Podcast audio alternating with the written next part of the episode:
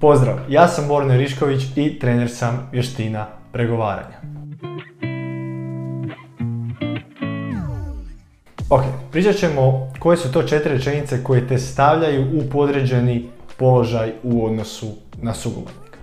Dakle, ljudi cijene direktne i koncizne ljude. A ove rečenice nisu tu da se osjećaš loše ako ih često izgovaraš, nego da si ih osjestiš i shvatiš kakvu poruku one šalju tvome sugovorniku. Prva od njih je, nisam stručnjak, ali je sasvim benigna rečenica ako je u tijeku brainstormanje ili čavrljanje s friendovima. Ali ukoliko želiš da te druga strana shvati ozbiljno i stručno, ukoliko se nalaziš u poslovnom okruženju, ova rečenica te stavlja u podređeni položaj. Nastoje ne koristiti.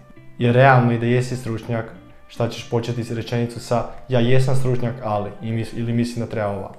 Dakle, nećeš jer će zvučati prepotentno. Stoga, izbaci ovo nisam stručnjak jer nema potrebe da se odmah stavljaš u podređeni položaj. Umjesto toga koristi kako vam se čini x ili što mislite o y. Predlažem da razmotrimo i y. Što kada bi probali s ovim? Dakle, ne, počinj, ne počinji rečenicu sa vlastitom degradacijom. Drugo, kada budete imali minutu ili ako budete imali minutu, pređi na poantu. Nema potrebe da počinješ rečenicu s ovim. Jer u slučaju da osoba stvarno nema vremena, sama će ti reći nemam sada vremena. Možemo li o tome kasnije? Dakle, iskoristite pitanje onda orijentirano na ne. Možete vi čuti o tome više u prijašnjim vidima. Je li nemoguće da sada o ovome porazgovaramo? Je li sada krivo vrijeme? Je li ovo potpuno besmisleno? Dakle, probaj preformulirati ovu rečenicu kao pitanje orijentirano na ne. Jesam li bio nejasan?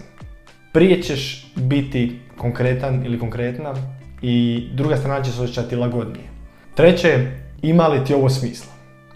Probaj preformulirati ovu rečenicu kao pitanje orijentirano na ne. Je li ovo besmisleno? Je li ovo potpuna glupost? Čini li ti se ovo kao potpuna glupost?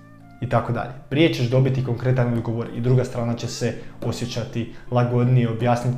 To jest, osjećat će se sigurnije objasniti ti što nije bilo jasno. Ili čak, je li ti ovo potpuno besmisleno? Četvrto je, joj baš sam glup ili glupa. Ne znam ima li uopće potrebe objašnjavati zašto ova rečenica ne zaslužuje izaći iz tvojih usta.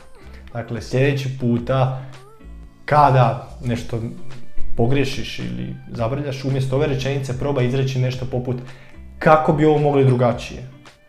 Ili kako vam se čini da napravimo ovo, x ili y, što god. Evo, u ovom videu smo pričali malo o tome koje su to rečenice koje te automatski u startu stavljaju u e, inferiorni položaj u odnosu na sugovornika. Čisto da se osvijestiš u budućim razgovorima u budućoj komunikaciji. Nadam se da ti je ovaj video pomogao, piši mi komentare i igrate se. Pozdrav!